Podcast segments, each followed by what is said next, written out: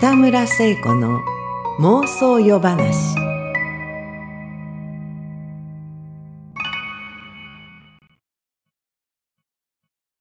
竹内典子作。高枝切りばさみ。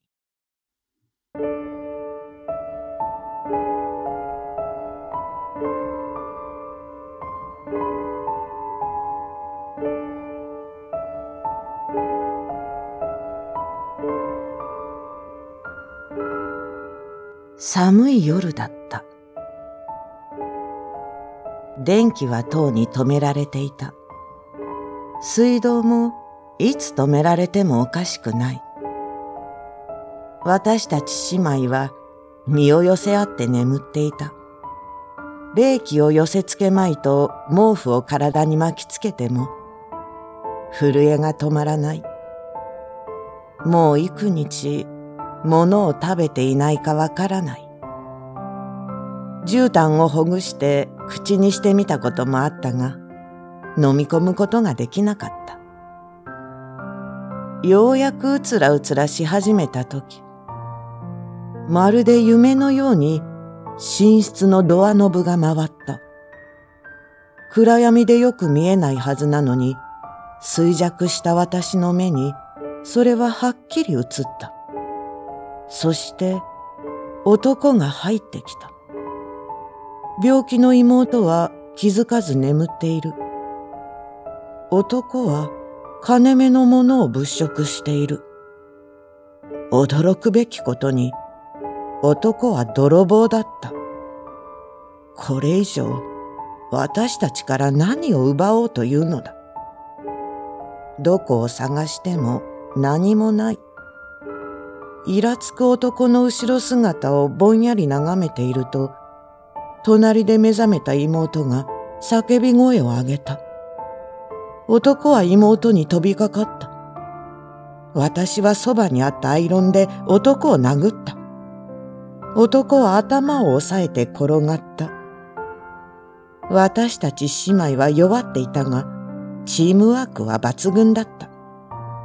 私はアイロンのコードを男の首に巻きつけ、コンセントのある方を妹が力いっぱい引っ張った。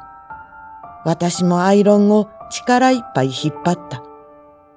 男は暴れて妙な声を出し、やがてぐったりした。怖くなって私たちは寝室から逃げ出した。警察に電話しなきゃ。でも、電話も止められている。一体、一文なしの私たちから何を盗もうとしてあの男はやってきたのだろう。そう思うと、あんまり間抜けで笑えてきた。一方が笑うともう一方も笑い出し、止められなかった。きっと空腹すぎて、二人ともどうかしていたのだろう。振り向くと、寝室の入り口に、フランケンシュタインのようにさっきの男が立っていた。私は腰を抜かした。が、妹は俊敏だった。玄関まで走って行き、置きっぱなしになっていた高枝切りばさみを、まるで槍投げの選手のように男に向かって投げつけた。弱ってほとんど寝たきりだった妹のどこにそんな力が残っていたのだろう。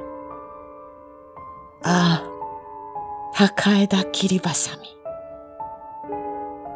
この高枝切りばさみは、昔々ご近所の方に御殿と呼ばれていた家に私たち家族が暮らしていた時重宝したものだ。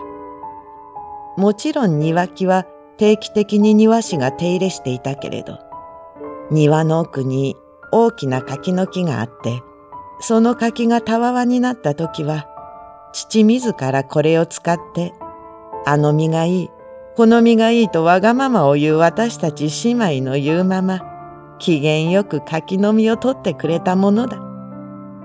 まるで夢のようだ。あの映画も本当に私の人生の一部なんだろうか。没落して両親が亡くなり、あの家を売り払ってここに越してから、ずっと存在すら忘れていた高枝切りばさみが、今、見事に男のお腹に突き刺さった。男は不思議そうに自分のお腹を眺めてから、ゆっくり仰向けに倒れた。私たちは寄って行って倒れた男を見下ろした。男は目を向いて絶命していた。妹は黙って高枝切りばさみを男のお腹から引き抜いた。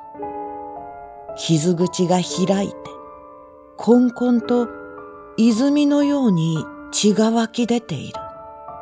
生命の神秘だわと私は思った。妹はひざまずくと男の傷口に手を差し込んだ。何するのよ？驚いて尋ねると妹は顔色一つ変えず答えた。ものの本に書いてあったのよ。人の血は赤切れに効くって。だから試してみようと思って。そう言って妹は血の中にズブズブと手首まで浸して。ああ、あったかい。とため息をついた。たまらず傷口を押し広げて、私も血の中に手を浸す。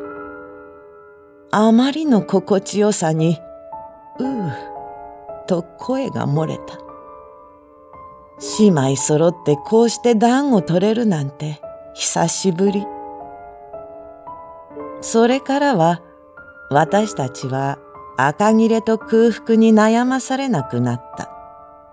男の財布にはいくらかお金も入っていた。久しぶりに流しの下にしまっていたカセットコンロを取り出し、コンビニまでカセットボンベを買いに出かけた。気がつけば、来訪者というものはそこそこいる。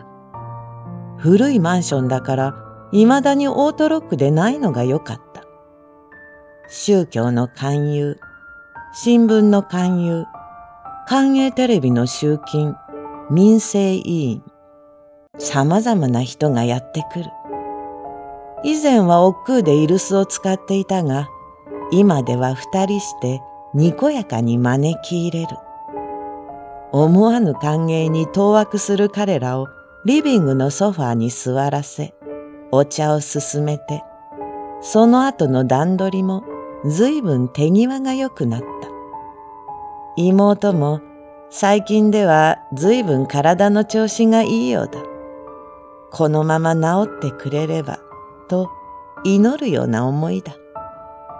もしも来訪者が途絶えてしまったら、今度はぐずぐずせずに、私は夕闇に紛れて街角に立とうと思っている。背後に高枝切りばさみを隠して、